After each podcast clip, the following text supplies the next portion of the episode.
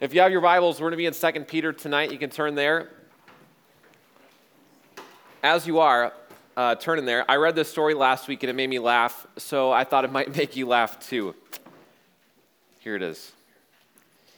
After a meeting, I was coming out of a hotel and I was looking for my car keys. They were not in my pockets. A quick search in the meeting room, they weren't there. Suddenly, I realized I must have left my keys in the car. Says a woman writing, and she says, My husband has shouted at me many times for leaving the keys in the ignition. I can understand why. That's not a good idea. My theory is the ignition is the best place not to lose them. Okay. His theory is that the car will be stolen. Immediately, I rushed to the parking lot and I came to a terrifying conclusion. His theory was right. The parking lot was empty. Hi, Will. I immediately called the police. I gave them my location, my car number, description of the place where I parked, etc. I equally confessed that I'd left my keys in the car and that it had been stolen. And then I made the most difficult call of all to my husband. Honey, I stammered. I always call him honey in times like these. I left my keys in the car and it's been stolen. There was a period of silence. I thought the call had been dropped. But then I heard his voice. I'm just going to read this as written not condoning his language. Idiot, he shouted. I dropped you off at the hotel.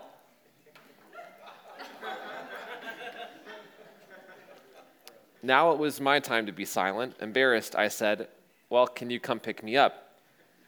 And he shouted again, I will as soon as I manage to convince this police officer I've not stolen your car.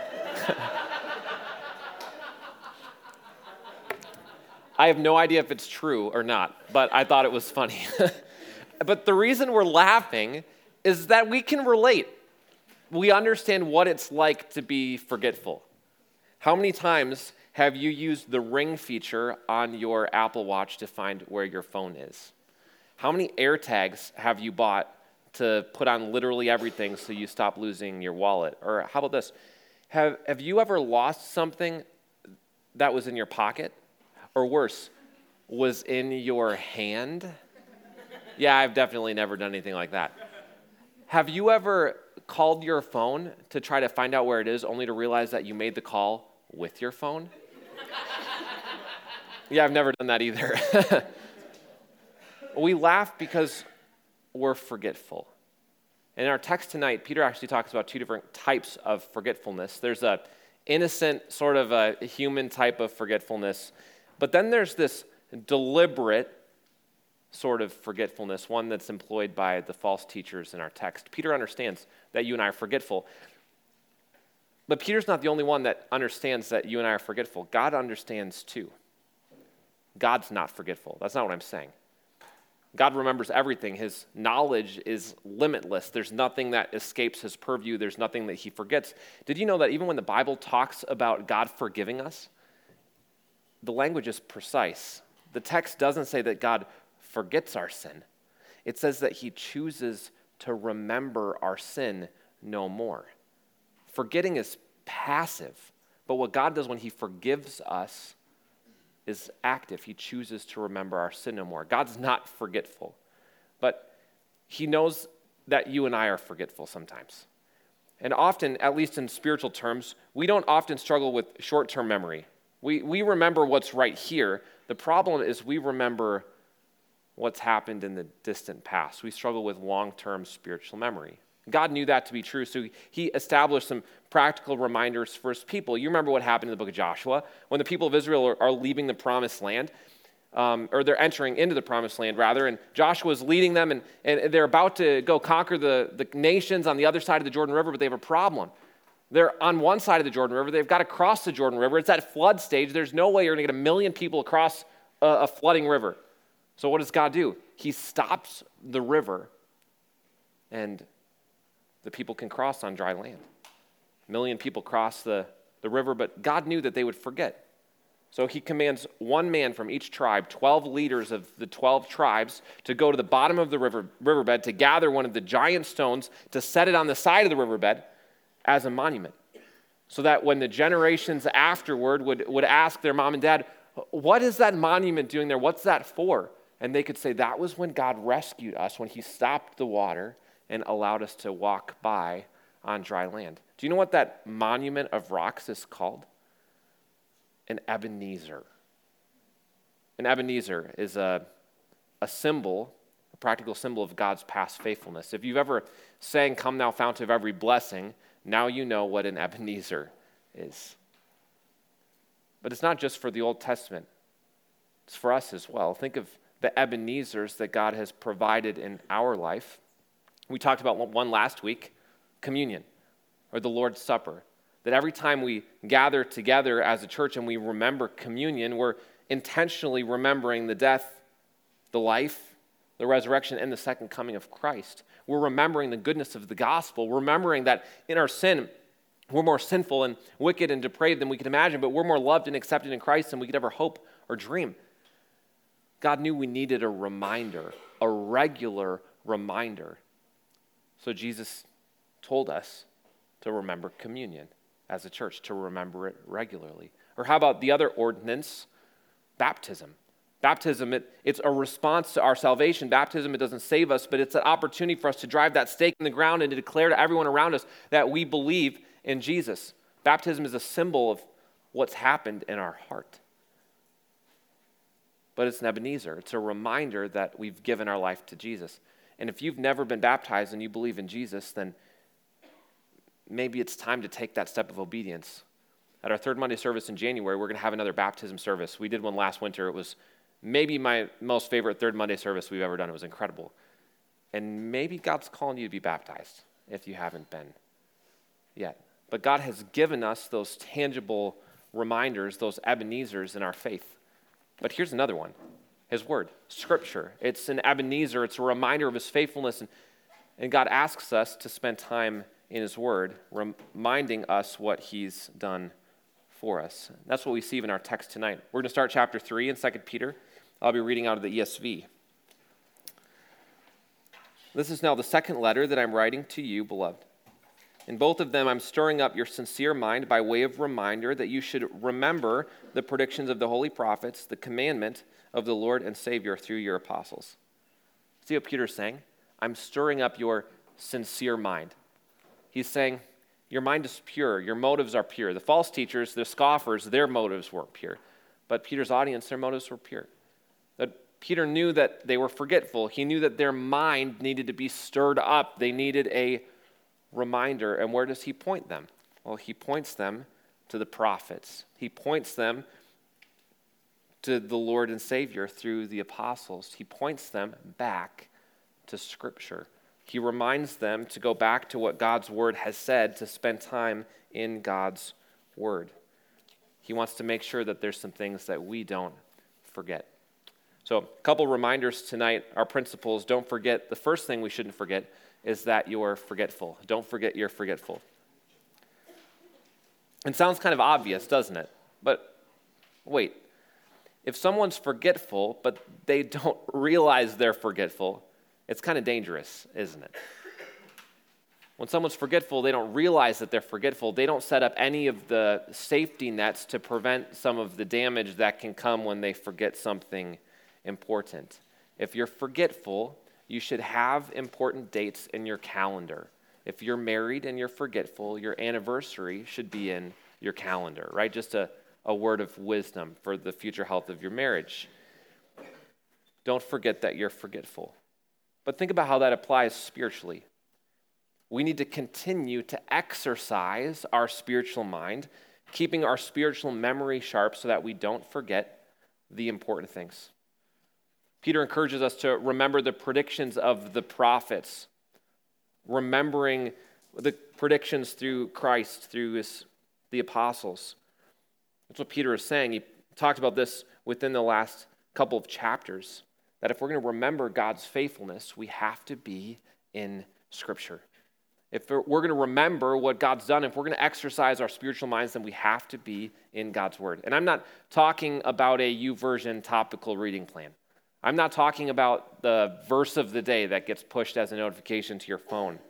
No, we need a healthy intake of God's Word, Old Testament, New Testament, Gospels, epistles, prophets, narrative. We need to read God's Word. Otherwise, we're going to forget. We're going to forget what's God, what God has done in the past. We're going to forget what He's promised in the future. When we read God's word, when we memorize God's word, then we're going to remember some of the most important spiritual things. But when we aren't in God's word, when we're not reading it, when we're not memorizing it, then it's going to be much easier for us to believe the scoffers. Is Jesus actually coming back? It'll be easier for us to believe the temptation of the enemy. Maybe I'm not actually forgiven. Oh, maybe I am too bad to be forgiven. Maybe this Jesus thing is just a big smoke screen. But instead, when we're in God's word, we're reminded often of the most important doctrines of our faith. And Peter focuses in on one of those doctrines in our text tonight. The one thing that he wants us to remember is the second coming. Look at verse 3. Knowing this, first of all, that scoffers will come in the last days with scoffing, following their own sinful desires. They'll say, Where's the promise of his coming? For ever since the fathers fell asleep, all things are continuing as they were from the beginning of creation. What's the main thing that Peter wants us to remember? He wants us to remember the second coming. He wants us to remember that Jesus is coming back. That's the second thing tonight. Don't forget that Jesus is coming back. Don't forget Jesus is coming back. This was fuzzy for the disciples. They didn't get it, they didn't understand it. After Jesus was resurrected from the dead, during that period of 40 days when he walked on the earth, he appeared to the disciples, he appeared to hundreds of people. Even then, it was, it was fuzzy. Think about Acts in chapter 1, starting in verse 6. The disciples are hanging out with Jesus, and here's what the text says. So when they, the disciples, had come together, they asked him, Lord, this is Jesus, will you at this time restore the kingdom to Israel? Here's what the disciples are asking Jesus, are you going to overthrow the Romans? Jesus, now's the time that you're going to establish your kingdom. Now's the time where we're going to reign with you. Now the time, now the time when you're going to restore the glory to Israel. Everything's going to be great, and now's going to be the kingdom. Jesus, this is it, right? This is what we've been waiting for. Jesus says, Not so fast.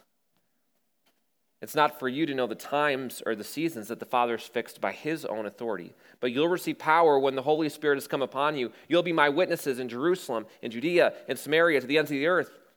And when he had said these things, said these things, as they were looking on, he was lifted up, and a cloud took him out of their sight. And while they were gazing into heaven, as he went, behold, two men stood by them in white robes and said, Men of Galilee, why do you stand looking into heaven? This Jesus, who is taken up from you into heaven, will come in the same way that you saw him go into heaven. It's the second coming.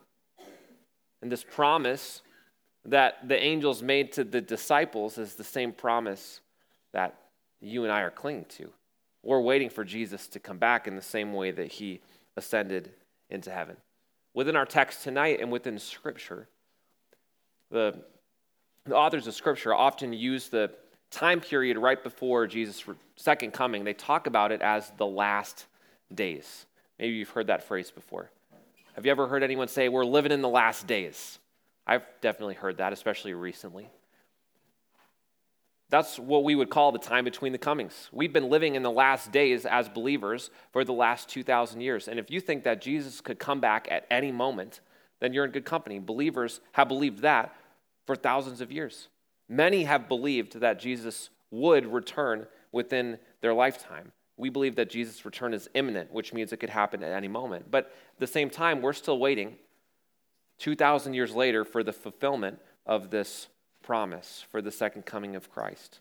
And even though the concept of the second coming, it, it didn't click for the disciples in Acts 1, it certainly clicked in the New Testament.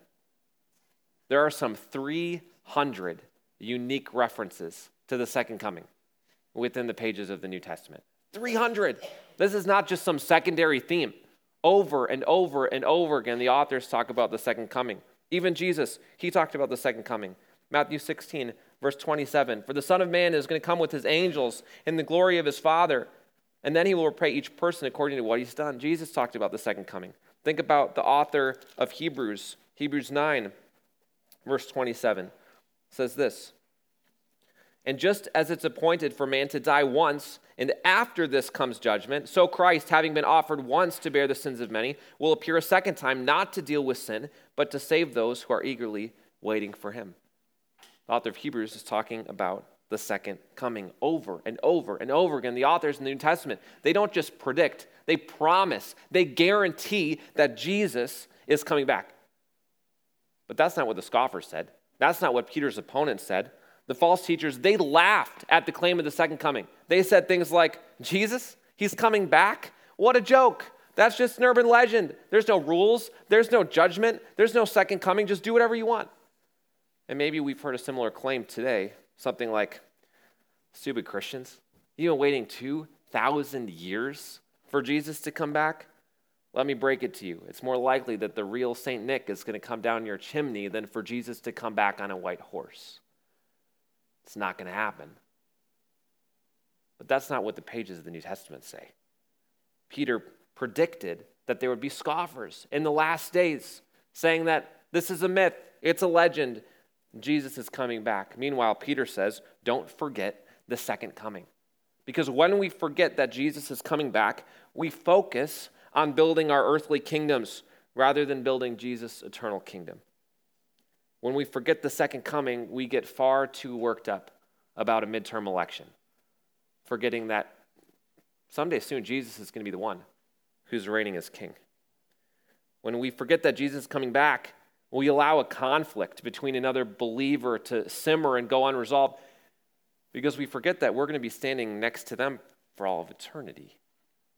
When we forget that Jesus is coming back, we, we forget that our life here is just a tent, it's temporary, but our home is in eternity. When we forget that Jesus is coming back, then we forget that everything here is destined for destruction by fire.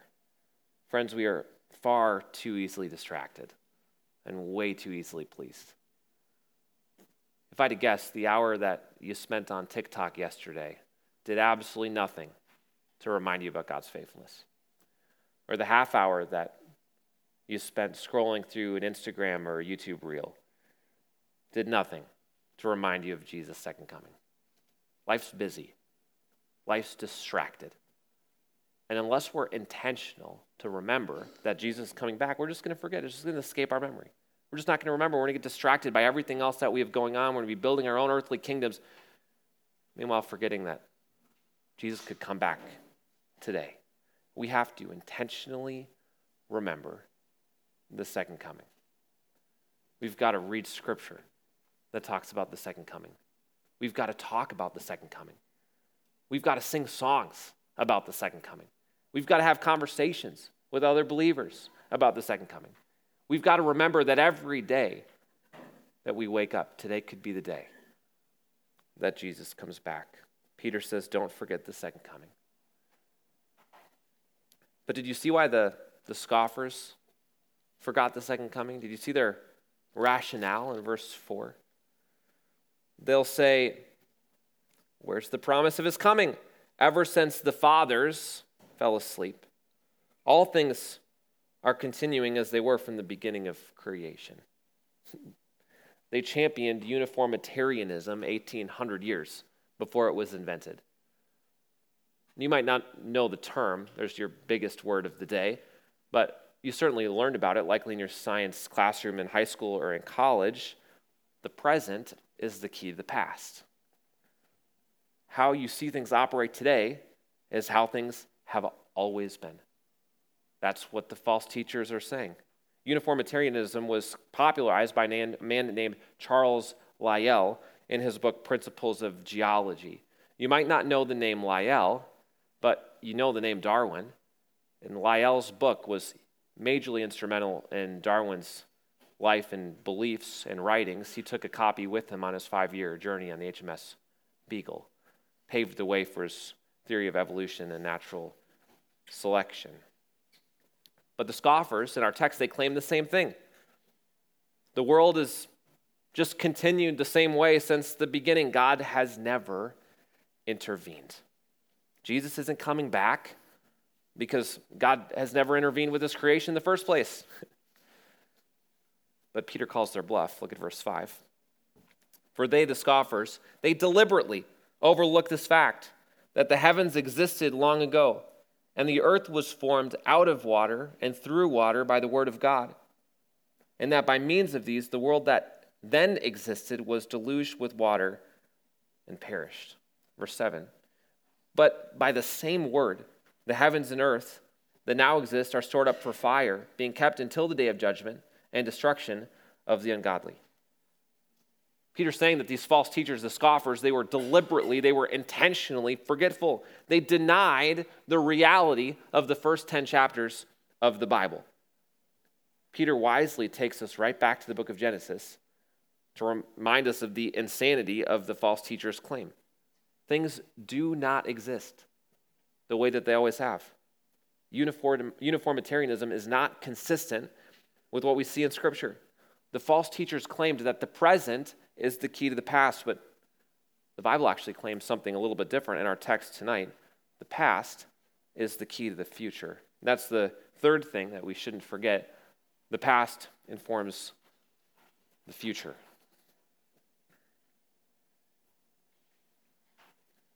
Peter reminds us that God's been at work, actively involved in his creation from the beginning. He's the creator. God, as creator, is a major non negotiable for the Christian faith. If we're just here because of random chance, if we're just here because of natural selection, if we're just the product of random genetic mutations over billions of years and everything we see is just happenstance, then there's no need for God. There's no accountability to a creator. There's no love and care from an all powerful and everywhere present God. But that's not what Genesis says. Think of Genesis 1, verse 1. In the beginning, God created the heavens and the earth, a verse you probably have memorized. Do you have verse 2 memorized? It's not quite as simple. The earth was without form and void, darkness was over the face of the deep and the Spirit of God was hovering over the face of the waters. What in the world does that mean? The face of the waters?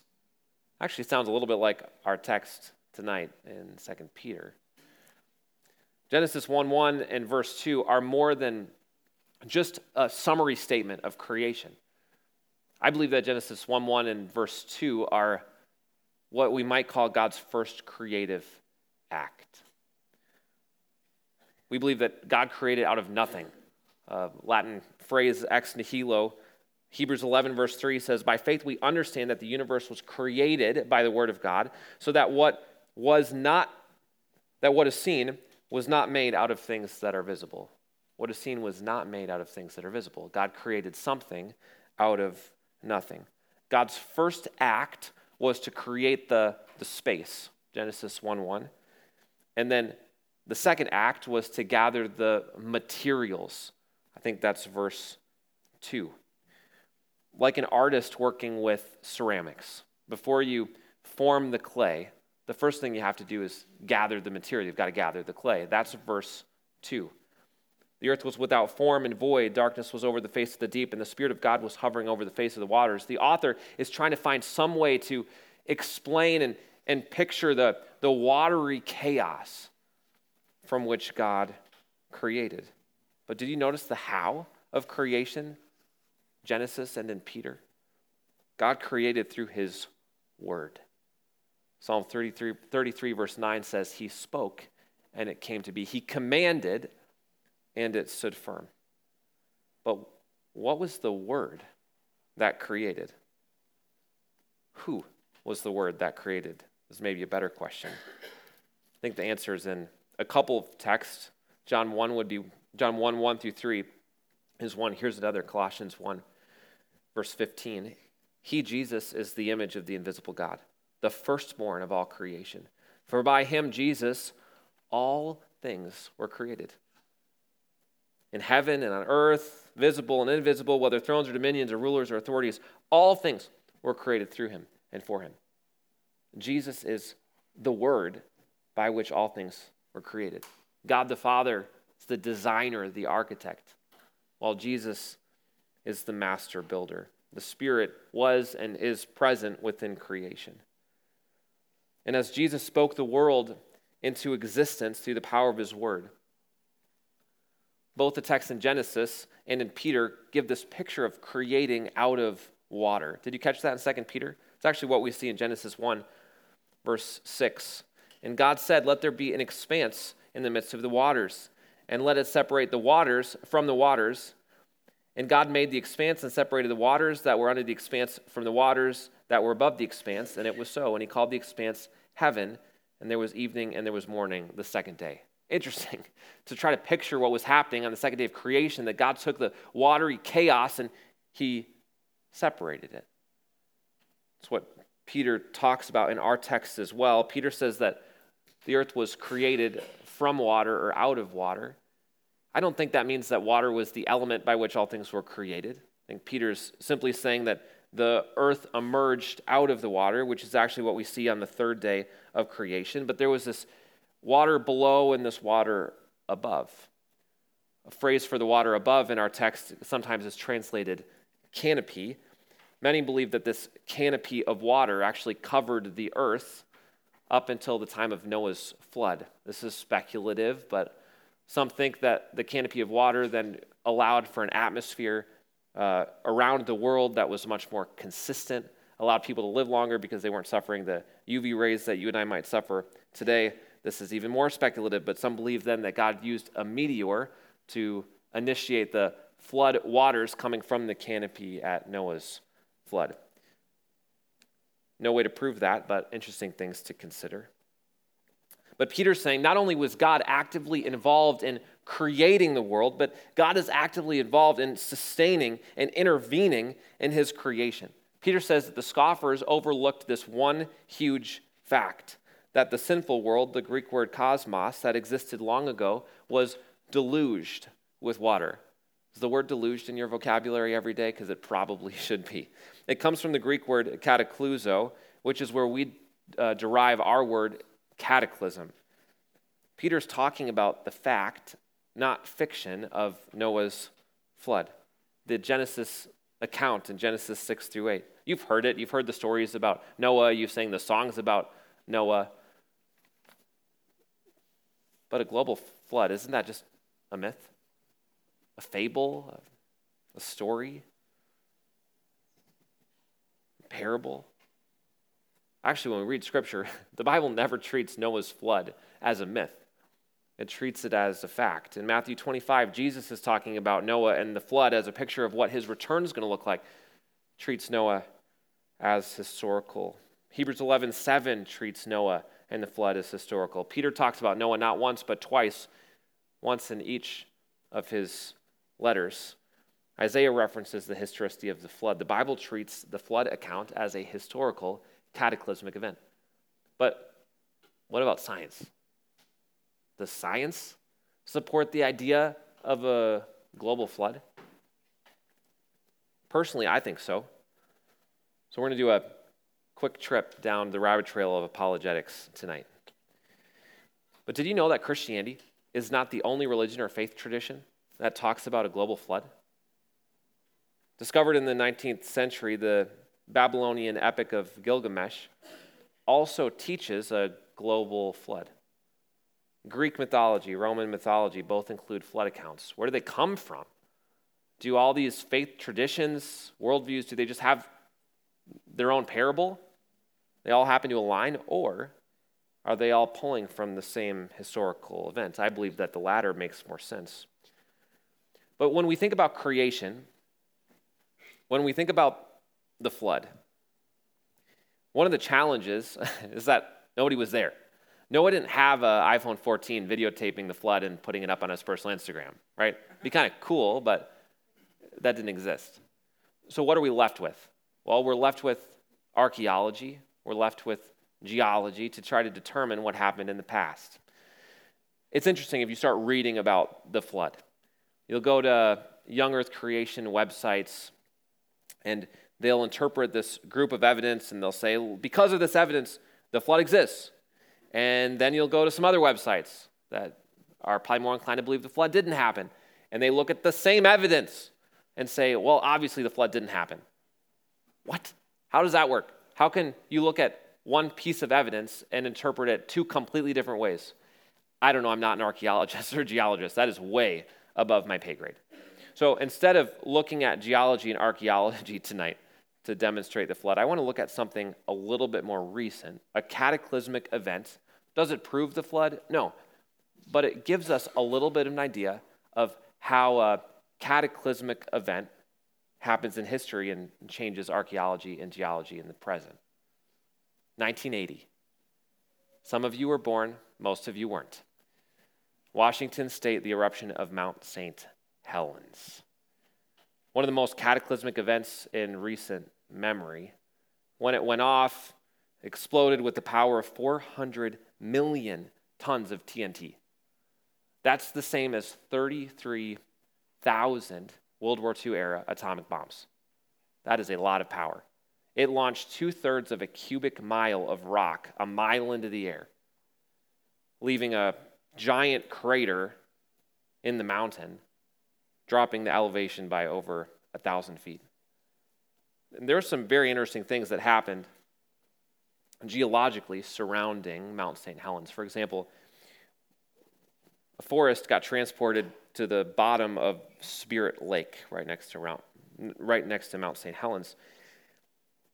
And what they discovered is that the foliage that then went to the bottom of this lake, after five years, formed something very, very similar to what you and I would call coal. It takes coal at least a thousand years to form. But after Mount St. Helens, it's about five. Interesting. At the same time, when the volcano went off, all the sediment went launching into the air and it came down, and in some spots, the sediment was 25 feet thick. But it was all in unique layers. Some were just this thick, some were much thicker. But they were all unique, they were all different. They realized that these layers were formed in a minute or two. The layers looked similar to what you and I might find at the Grand Canyon. The layers didn't form in millions of years, they formed in actually a matter of minutes. Actually, one of my favorite uh, things about Mount St. Helens is what they actually call the mini Grand Canyon. It's a 40th of the size of the Grand Canyon, and they look remarkably similar. But the mini Grand Canyon outside of Mount St. Helens, it formed in two separate events one day in 1980 and then a follow up event in 1982. The follow up event is actually a mud flow, and the mud flow cut through not sediment, it cut through basalt rock. You look at it, it looks just like the Grand Canyon, just on a smaller scale. It formed not over millions of years, it formed in two separate one day events. Now, if you and I go to the Grand Canyon and, and someone believes that the Grand Canyon was formed by erosion from the Colorado River, logically it's going to take a really, really, really long time to carve that big of a hole. But Mount St. Helens indicated that maybe a cataclysmic event could create something like that a little bit quicker.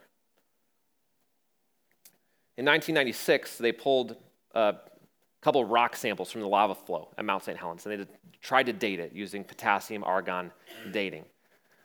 The rock was 350,000 years old, and the minerals that came out of the rock were 2.4 million years old through that dating method.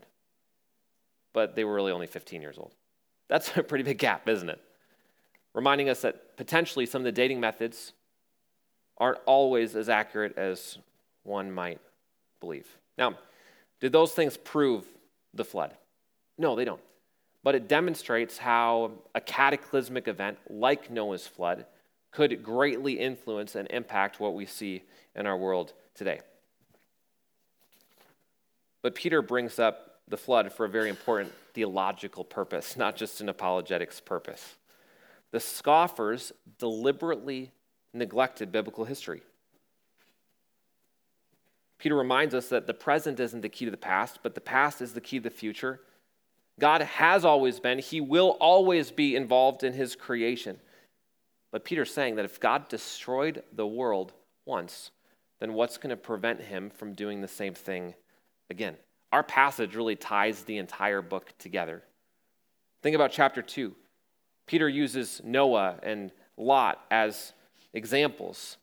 God saves Noah while destroying the rest of the world with fire. God saves or the rest of the world with a flood. God saves Lot while destroying Sodom and Gomorrah with fire. In our text tonight, again, we see water and fire. If God destroyed the world once with a flood, if he can destroy Sodom and Gomorrah with fire, it's a picture of what's coming in the future. What happened at the flood, it's even going to be more cataclysmic when God destroys the world with fire. If God can destroy Sodom and Gomorrah, it's just a microcosm of what will happen to the entire world at the return of Christ. When you and I think of Jesus' return, we think of the, the happy side, don't we? We think about no more tears, no more pain. We think about being with Jesus for all of eternity. We think about reigning with Jesus. We think about seeing our family members and our friends that have gone before us. Good things? No, they're, they're great things to think about. But that's not the side of Jesus' return, the aspect that Peter's focusing on. Peter reminds us that yes, Jesus will rescue the godly, but he's holding the ungodly, the unrighteous world under judgment until his return. The destiny of the unsaved, ungodly world is destruction by fire. Yes, God's going to preserve us. Yes, he's going to save us if we know him. But we can't forget about the destruction that's going to come on our world. And I hope that doesn't fire us up and make us think, yeah, God's fire's coming. I don't think that's the right way to respond.